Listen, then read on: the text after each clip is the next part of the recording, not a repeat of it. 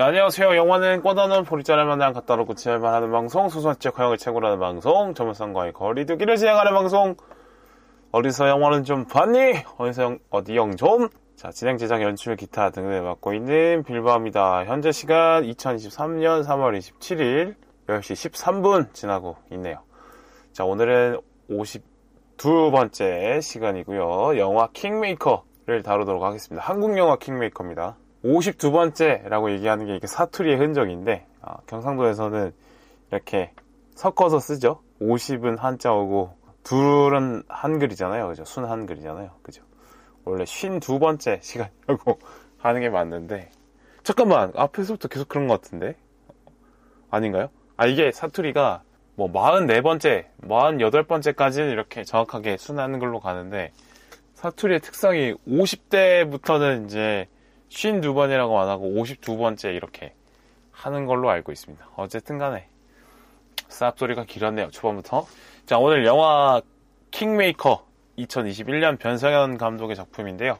이걸 왜 하냐? 자, 오늘부로부터 4일 뒤죠. 금요일 날 넷플릭스의 길복슨이 공개됩니다. 넷플릭스 공개작이 가장 어, 트렌드, 그러니까 컨텐츠 시장의 트렌드를 이끌어간 지가 좀 됐는데 이번 이제 3월 말에는 길복슨입니다. 네, 변성현 감독의 영화가 참 재밌는데 뭐 킹메이커 불한당 그리고 뭐 나의 PS 파트너까지 다 괜찮았는데 뭐 PS 파트너 빼고는 잘 안 된 걸로 제가 알고 있어요. 그래서 이번에는 좀 잘 되길 바라는 마음으로 좀 준비를 해봤습니다. 음. 그래서 길복순이 이제 공개되는 금요일 전에 오늘은 킹메이커 녹음하고 다음에 수요일, 목요일쯤에는 불한당을 또 리뷰해서 올릴 거고요. 그리고 금요일 날 길복순이 오픈이 되면 길복순을 좀 보고 그 다음 주에 이디어님과 함께 리뷰를 해보도록 하겠습니다. 영화 킹메이커에서 메인 테마가 있죠. 빛과 그림자입니다. 그러니까 빛이 있어야 존재하는 그림자 그리고 그림자는 그 빛을 따라가는 존재 이 두 빛과 그림자라는 이 관계를 이용해서 영화를 풀어가죠. 빛과 그림자는 사실 되게 어, 모순적인 관계예요. 그러니까 딱 붙어 다니는 관계이긴 하지만 동시에 공존할 수 없는 그런 독특한 어, 관계에 있는 두 개념이죠. 그림자는 빛 밖으로 나올 수 없죠. 그림자니까. 그런데 그림자가 없는 순간은 존재할 수 있지만 그림자는 있는데 빛이 없는 순간은 존재할 수 없습니다.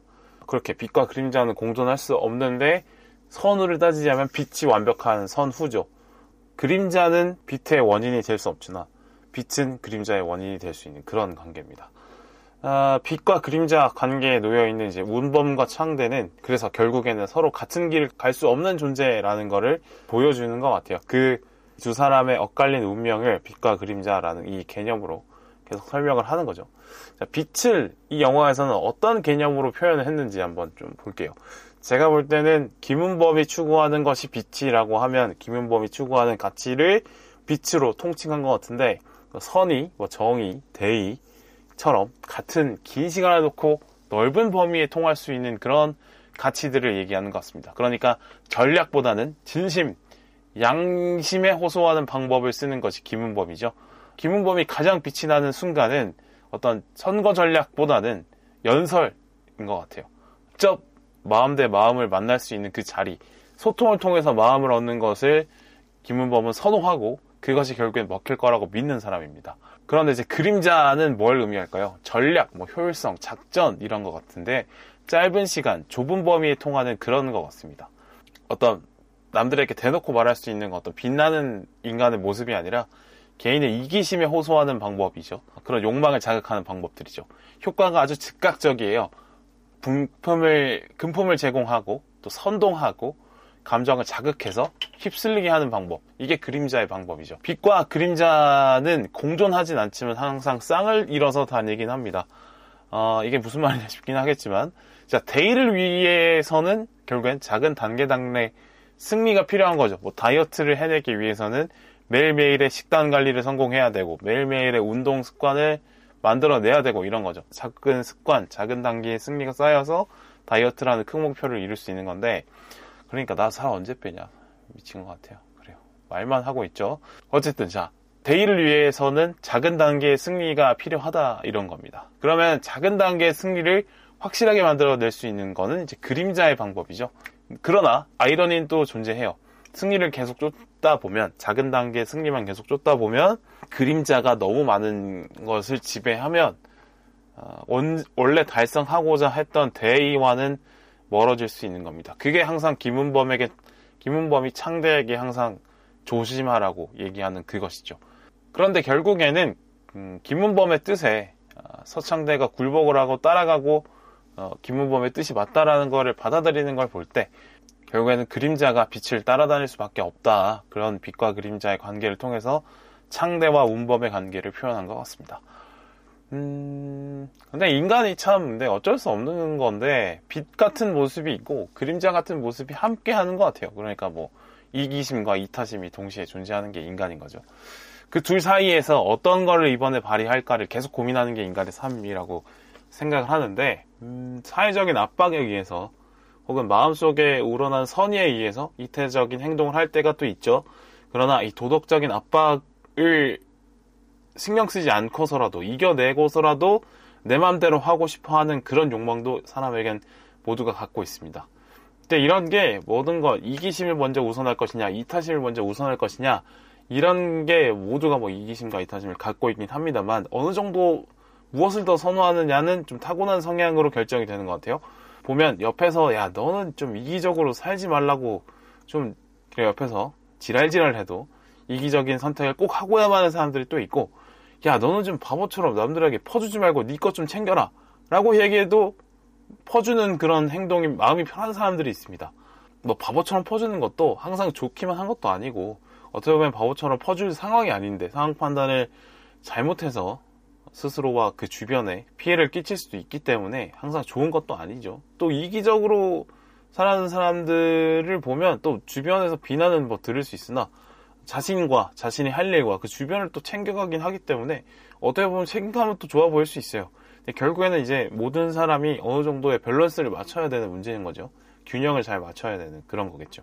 둘 다 어느 정도 뭐 이기심이 빛나는 사람, 이타심이 빛나는 사람이 될 수는 있는데 어느 정도 둘 다 균형을 갖춰서 이기심과 이타심 모두 갖고 있어야 되는 게 이제 인간인 것 같습니다.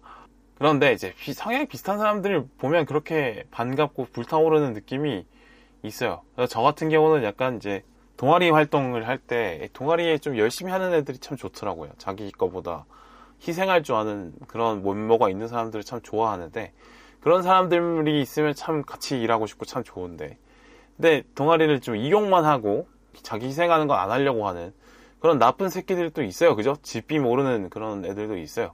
저는 이상하게 그런 애들이 좀 싫고 희생할 줄 아는 애들이 좀 좋고 그렇게 되는 것 같아요. 자, 근데 이게 결국엔 제 취향이지 그 반대 시선에서 봤을 때는 뭐 쟤는 좀 이렇게 솔직하게 못하고 이렇게 가식적이냐 이렇게 얘기할 수도 있는 거고 저 같은 사람을 제가 실제로 가식을 떨고 있는 걸 수도 있고 또 어떻게 보면 그 어떤 희생보다는 자기 걸 먼저 챙기는 사람들끼리 서로를 발견했을 때는 역시 나랑 좀 뜻이 통하네 그래 효율적인 걸 좀 아는 사람들이네 이렇게 좀 생각을 할 것 같습니다. 안 맞으면 어쩔 수 없는 거고 싫게 되더라고요. 자, 그런데 현실에서는 그림자들의 방법이 승리하는 것처럼 많이 보인단 말이죠. 자신의 속내를 드러내지 않고 돈과 권력을 통해서 상대방을 움직이는 사람들이 현실에서 더 많이 승리하는 것 같습니다. 그러니까 어떤 대의가 있는 것보다 전략이 앞서는 사람들이 많이 승리하는 것 같다는 거죠. 영화에서는 이렇게 표현해요. 1997년에 김대중의 첫 대선 승리가 첫 평화적인 정권 교체였다라고 말합니다. 그러니까 빛의 방법을 쓴 사람의 승리가 고작 1997년에 와서야 처음이었다라고 얘기하는 거죠.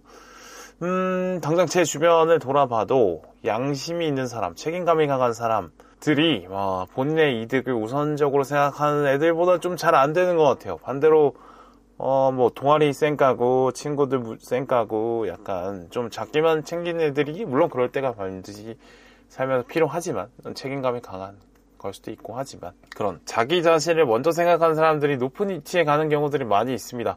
성과 관리를 잘 해서요. 안타까운 부분이죠. 이런 비극이 항상 반복이 돼요. 음.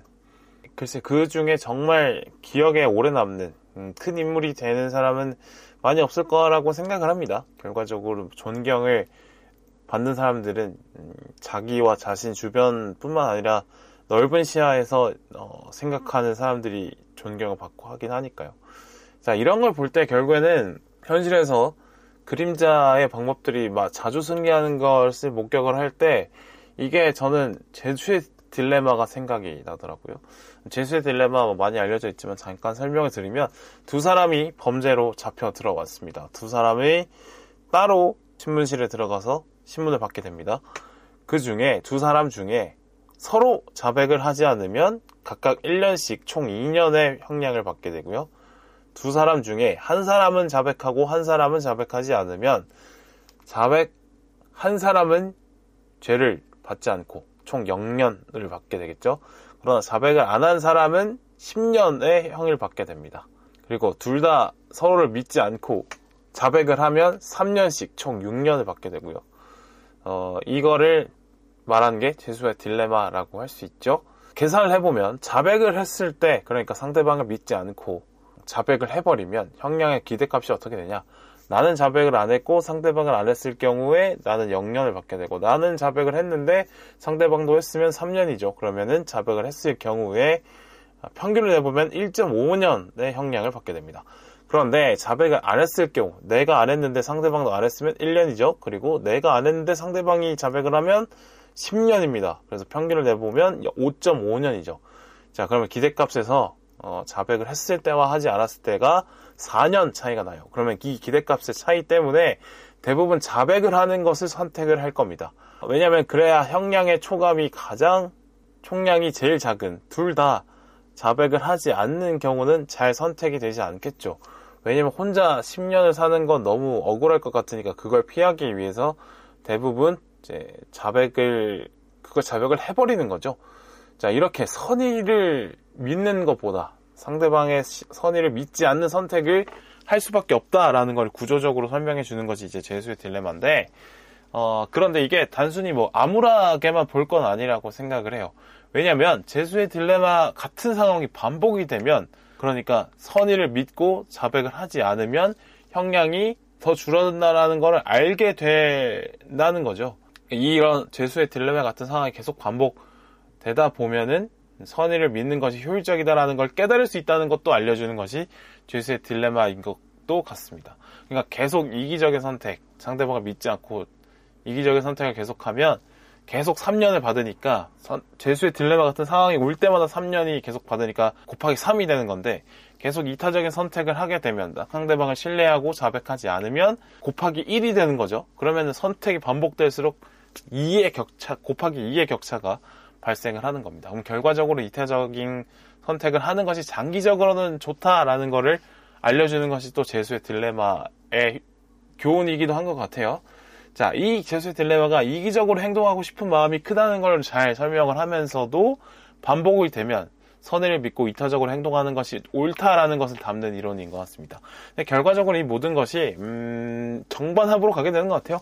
그러니까 둘 다 상대방을 믿지 않고 자백을 했을 경우를 반이라고 치면 이런 반의 경우가 있기 때문에 결과적으로 아 둘 다 서로를 믿고 자백을 하지 않으면 형량을 저 제일 적게 받는 효율적인 상태로 나아갈 수 있다라는 것을 알게 되는 거겠죠. 인류가 이렇게 정반합을 통해서 이기심보다는 이타심이 효율적이라는 걸 깨달아가는 것이 이제 인류의 역사라고도 볼 수 있을 것 같아요. 자, 인류는 신체가 연약하기 때문에 이걸 극복하기 위해서 항상 여럿이서 이타심을 발휘해서 협동을 해왔고 그것을 통해서 서로의 안전을 지켰고 생산성을 높여온 거죠.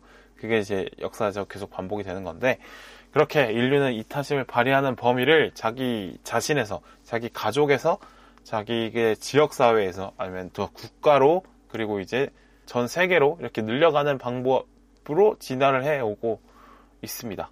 그러니까 당장 보면 내가 이기적인 선택을 하는 것이 내 눈앞에 이익이 보이기 때문에 이기적인 선택을 하면 내가 이익을 보는 것 같고 그리고 당장 사회를 위해 협동하면 그 이익이 당장 눈에 보이지 않기 때문에 내가 손해를 보는 것 같지만 어, 협동하고 어, 협동하면 나 말고 많은 사람들이 긴 시간 동안 효율적인 결과를 낼 수 있다라는 것을 이제 알게 될 수 있다라는 거죠.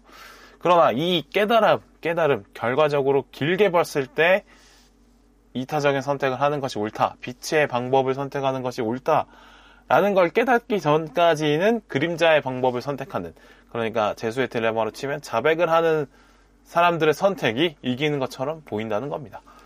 매번 이제 그림자의 방법을 쓰는 사람들이 현실을 장악하는 것처럼 보인다는 거죠.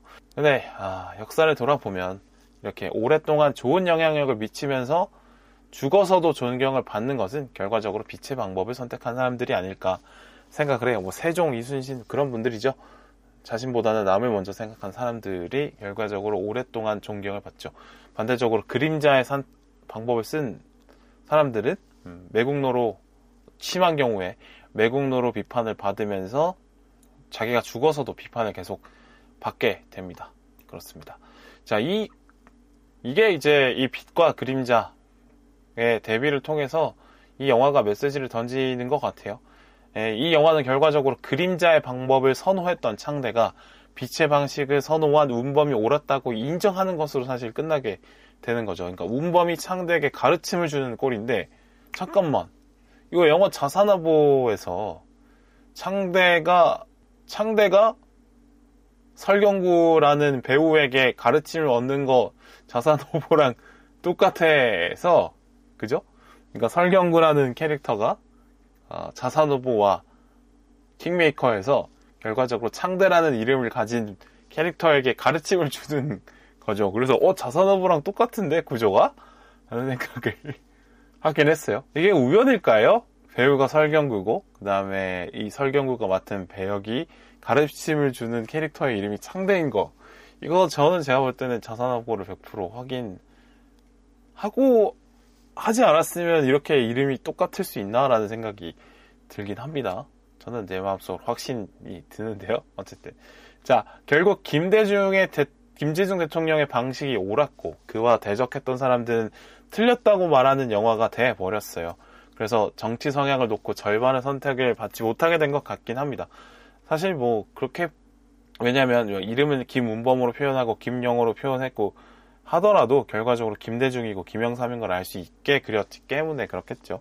이 영화가 아쉬운 부분이 그거 같아요. 저는 정치 성향을 떠나서 음, 충분히 메시지의 메시지와 메시지를 던지는 구조의 정밀함 같은 걸 볼 때는 충분히 괜찮은 영화라고 볼 수 있는데 네, 결과적으로 이제 이 영화를 보는 관객들이 김대중을 찬양하는 것처럼 느껴지는 게 싫은 사람들이 있었기 때문에 흥행이 좀 잘 안 된 것 같다라는 생각이 좀 들긴 하네요. 어 쨌든 간에 다시 빛과 그림자의 관계로 돌아가서 빛과 그림자의 관계, 그러니까 결국에는 음, 동등하지 않는 그리고 공존할 수 없는 그 관계를 통해서 어쩔 수 없음이라는 걸 잘 빚어낸 것 같습니다. 자, 이 영화는 빛과 그림자라는 테마를 갖고서 쌓아지는 이 두 사람의 감정, 비틀어지는 운명, 그러니까 서로를 서로가 인정하고 아끼지만 함께 갈 수 없는 운명이 되어버리는 이 비극을 이 영화 전체를 통해서 표현했죠. 상대는 이 타고난 성향 때문에 당시 당장의 이익이 확실한 전략적인 선택을 거절하는 운범을 보면서 이해는 하지만 본인은 그렇게 사는 게 기질상 맞지가 않는 사람인 것 같고 내 운범은 항상 멀리 길게 넓게 많은 사람들을 고려하는 스타일의 거죠. 당장의 손해도 명분을 보면서 감수하는 이 스타일. 이 스타일 차이. 가 상대 입장에서는 정말 이해가 안 되지만 본인 입장에서는 어, 본인이 타고난 성향 때문에 이걸 선택할 수 없는 그런 사람이라는 걸 스스로 알게 되는 과정이기도 하죠. 결과적으로 이 스스로를 운범과 상대의 성향이 다르다는 걸 상대 스스로 알게 되기도 알게 되고 또 어, 중앙정보부의 압박 때문에 운범을 떠날 수밖에 없게 되는 상황을 맞게 되는 이 비극. 그러니까 창대는 결과적으로 운범을 그리워하고 운범처럼 되고 싶어 했지만 그렇지 못하는 자신의 신세를 한탄하는 것 말고는 방법이 없는 인생이 되었다라는 걸 영화가 그리는 겁니다. 하, 이걸 통해서 삶이 어쩔 수 없었어를 보여주게 되는 거죠. 살면서 삶이 참 허망하고 비참하게 느껴질 때가 있습니다. 내 스스로 아무것도 할, 할 게 없다고 느껴지는 순간, 어, 이 무능력한 내 자신이 참 싫고 힘이 쭉 빠지는 느낌이 들 때가 있어요. 네, 그런 어떤 어쩔 수 없는 순간을 잘 표현하는 게 좋은 비극인 것 같긴 합니다. 어, 이 어쩔 수 없는 상황을 받아들이도록 운명이니까 받아들일 수밖에 없는 그거 말고는 남은 방법이 없는 것이 어, 이렇게 무력한 것이 인간이다. 인간의 한계다. 이런 걸 조명하는 것이 어떻게 보면 좋은 비극의 덕목이 아닐까 생각을 합니다. 그래서 그랬는지 음, 이렇게 대중 앞에서 빛나 보이고 싶었던 창대가 그체 삶을 포기하고 스스로 그림 대중의 삶에 그러니까 대중 속의 흔한 그림자 속에 하나로 섞여 들어가는 모습으로 마지막에 표현이 되는데 그 모습이 그렇게 쓸쓸해 보였던 게 앞에 이렇게 빛과 그림자를 통해서 잘 설명을 했기 때문에 그런 거 아닐까 싶습니다. 자, 이렇게 이, 이 마지막에 창대가 대중 속으로 섞여 들어가면서 그림자를 통해서 그걸 보여주는 이 장면 너무 좋았는데 그만큼 연출이 대단한 감독인데 아, 아쉬운 작품이 돼버렸습니다. 아쉽습니다. Everything.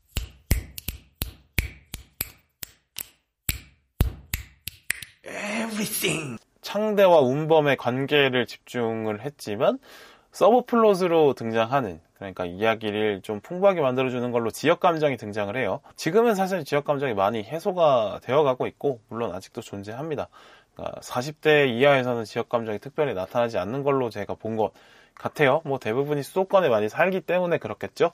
저의 경우에 부모님이 경남 출신이고 또 부산에서 자랐기 때문에 지역 감정을 사실 주입을 많이 받았던 것 같아요. 근데 어릴 때.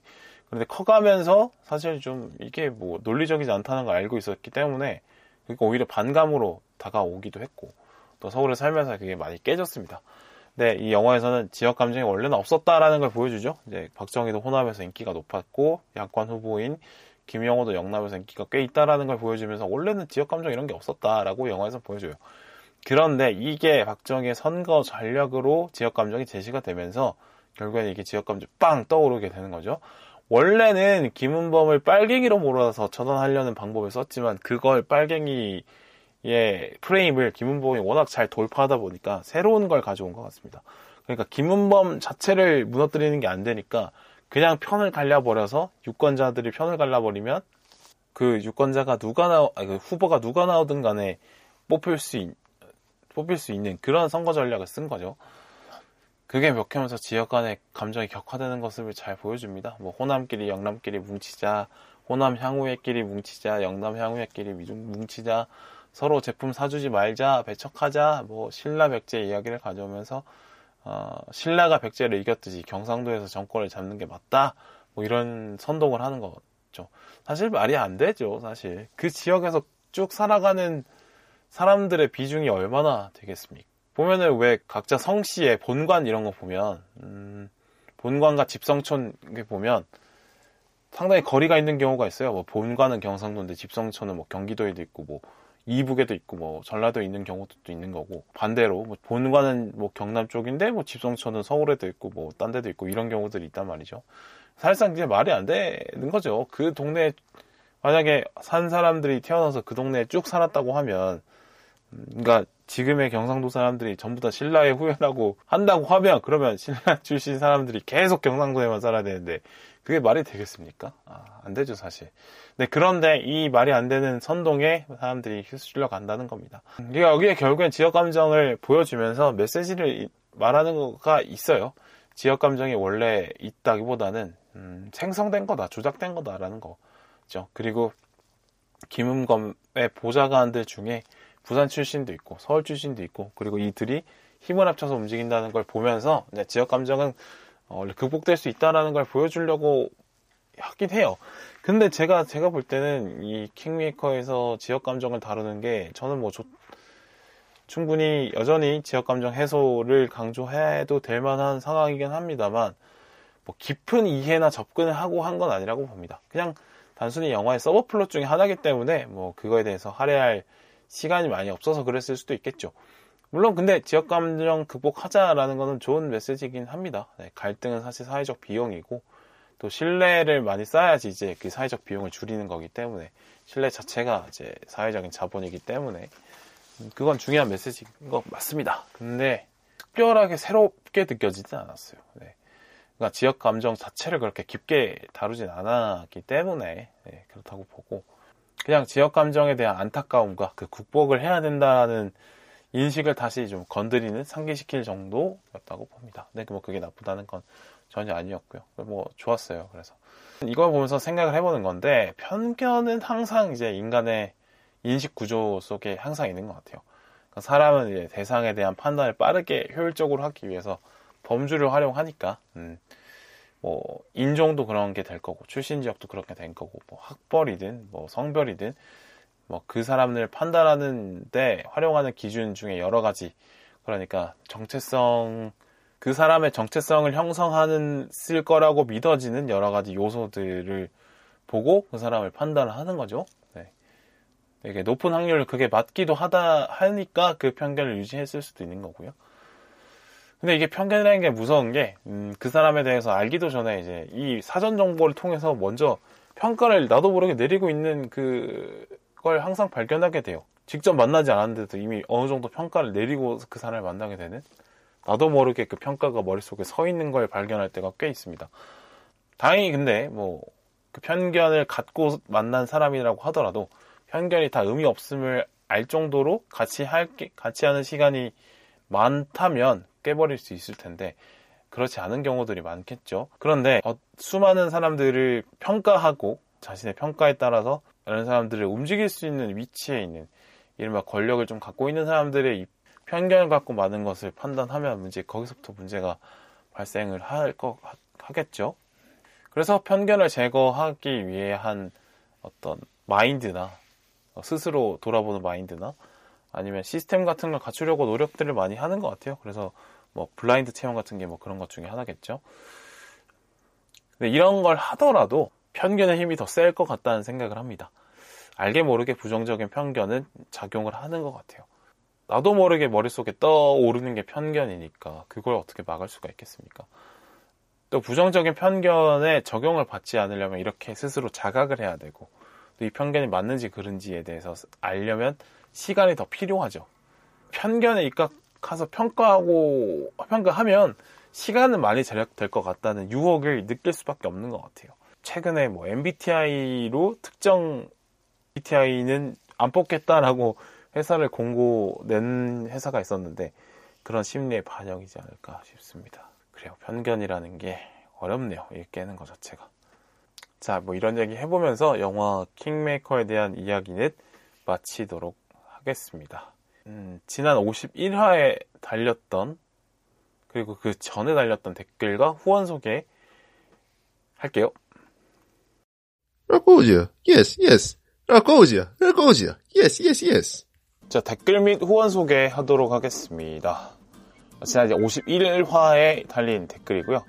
일단 나이트 시네마님이 댓글을 남겨주셨어요. 일단 두 개 남겨주셨네요. 너무 편하게 녹음했다. 잘 이끌어주셔서 감사합니다. 라고 하셨는데, 지난해 51화 녹음에 나이트 시네마님이랑 함께 했죠. 음, 뭐 제가 뭘 이끌었다기보다는 서로 잘 이끌어졌다고 생각합니다. 또 방송에 익숙하신 분이라 네. 제가 하면서도 음, 진행을 잘 도와주신다는 느낌을 받았어요. 그래서 제가 오히려 더 편하게 녹음한 것 같습니다. 어 그리고 그 녹음 환경에 대해서 그런 기술적인 부분을 많이 도와주셨기 때문에 오히려 제가 더 도움 항상 많이 받고 있죠. 네, 감사하다는 말씀 드리고 싶고 자 효과음 뽕 뽑았다라고 또 댓글 하셨는데 음, 제가 원래 편집할 때 이제 무료 음원 같은 걸 다운받아서 넣긴 했는데 어, 이제는 그냥 intro outro만 빼고 다 그냥 효과음 직접 만든 걸로 할 생각이에요. 뭐 특별하게 기, 만들진 않지만 녹음 중간에 나오는 어떤 재밌는 포인트들을 좀 편집해서 모아뒀다가 음, reverb 처리해서 방송 중간중간에 효과음이 필요할 때 넣을 생각입니다. 어, 이게 한두 번 좀 해보니까 나름 재미가 있더라고요. 저만 재밌게 느끼는지 아닌지 모르겠는데, 음, 어쨌든 제 방송의 개성으로 좀 만들어 볼 생각입니다. 계속 하다 보면 뭔가의 그 쪼랄까? 아니면 뭐 스타일이랄까? 그런 게 구성이 될 것 같아요. 그래서 조금 더 해볼 생각입니다. 거기다가 후원을 이제 각각 천 원씩 해주셨는데, 네, 감사합니다. 후원까지 해주실 줄이야. 아이고야. 그래요. 감사합니다. 자, 그리고 두 번째는 그레이스 조님이 댓글 남겨주셨는데, 처음부터 터짐요. 잼남 방송 감사합니다. 두 분 모두 응원합니다. 라고 해주셨어요. 아마 그, 그 에피소드 초반에 삑사리를 말씀하신 것 같아요. 네, 뭐 그 초반에 인트로 멘트를 항상 매번 녹음합니다. 어, 멘트가 조금씩 이제 원래는 한 7줄 막 이랬는데 뭐 몇 개는 뺐다가 넣었다가 막 뺐다가 넣었다 이렇게 하긴 합니다만 새로 녹음하는 거는 어, 변하지 않는 원칙이죠. 근데 제가 뭐, 뭐 특징인데 오랫동안 말을 안 하고 있다가 갑자기 말을 할 때 삑사리가 많이 나요. 네. 원래 좀 그렇더라고요. 음, 고등학생 때도 제가 반장이었는데 말 안 하고 있다가 갑자기 이제 차렷 경례할 때 차렷 할때 삑사리가 이렇게 많이 났습니다. 뭐 사실 이 정도는 뭐 아무것도 아니죠. 뭐 제- 근데 일부러 삑사리 난거 제가 알았는데 냅또 그냥 네, 편집해서 자르지 않고 그냥 했어요. 네. 재밌 이런 것도 뭐 재밌게 느껴주시면은 좋고요. 네. 그래서 뭐 매번 서로 새로 녹음한다는 걸 또 알려드리기 위해서 일부러 한번 넣어봤습니다. 음. 그래, 어쨌든 재밌게 들어줬다니 감사하고 자, 전략적 제휴관계 소중한 방송 잘 들었어요. 그리고 제 방송이 특유의 위트가 있다라고 해주셨는데 아 감사합니다. 근데 뭐 사실 이제 뭐 서로 돕고 살 수 있는 게 있으면 돕고 사는 게 사는 맛이죠. 그죠? 도울 게 있을 때 서로 주고받을 때 뭔가 훈훈해지면서 음, 사는 맛이 납니다. 뭐 각자 제 갈 길 가는 것보다야 훨씬 서로 주고받는 게 음, 사람 사는 맛이 나죠. 네. 그렇고요. 또 일방적으로 사실은 이제 나이트 시네마님에게 배울 게 제가 많아서 네. 아직은 뭐 제가 받는 게 많은 것 같은데 제가 나름의 어, 여러 가지 방송 기획이나 통을 통해서 재밌게 만들어 볼 생각입니다. 위트가 나름 있다고 저는 생각을 하는데 근데 그 코드가 사실 맞는 게 쉽지 않거든요. 근데 그 코드가 그레이스 조님하고 저는 좀 맞나 봐요. 좋아해 주셔서 이제 감사하고 좀 더 유쾌하게 만들어 봐야겠다 생각하고 있습니다. 그게 좀 어려운 것 같아요. 근데 이게 제가 약간 그 남자애들끼리 있을 때 멘트를 많이 쳐서 그런지 약간 조롱하거나 뭐 이른바 까거나 할 때 이런 식으로 개그가 많이 나가는 것 같아요. 그래서 그런 포인트들이 뭐, 뭐 재미만 있으면은 뭐 상관없다라고도 할 수도 있지만 음, 고정이 되면 안 되기 때문에 좀더 다양한 방법의 루트로 어, 웃길 수 있도록 한번 고민을 해보도록 하겠습니다. 그냥 편안하게 만들면서 그게 먼저인 것 같고 그 다음에 거기서 재미도 만들 수 있으면 좀 더 좋지 않을까 이런 생각을 합니다. 어, 어쨌든 위트가 코드에 맞다는 게 엄청난 어떤 뭐 인연이라고 할 수 있나요? 네, 어쨌든 감사합니다. 그리고 후원까지 5,000원 해주셨습니다. 감사합니다. 자, 그리고 소대가리님이 댓글도 남겨주셨는데, 깊이 있는 이야기 감사합니다. 라고 해주셨어요. 근데 뭐, 깊이가 있다니요. 제가 그냥 그저 거리는 정도죠. 그냥.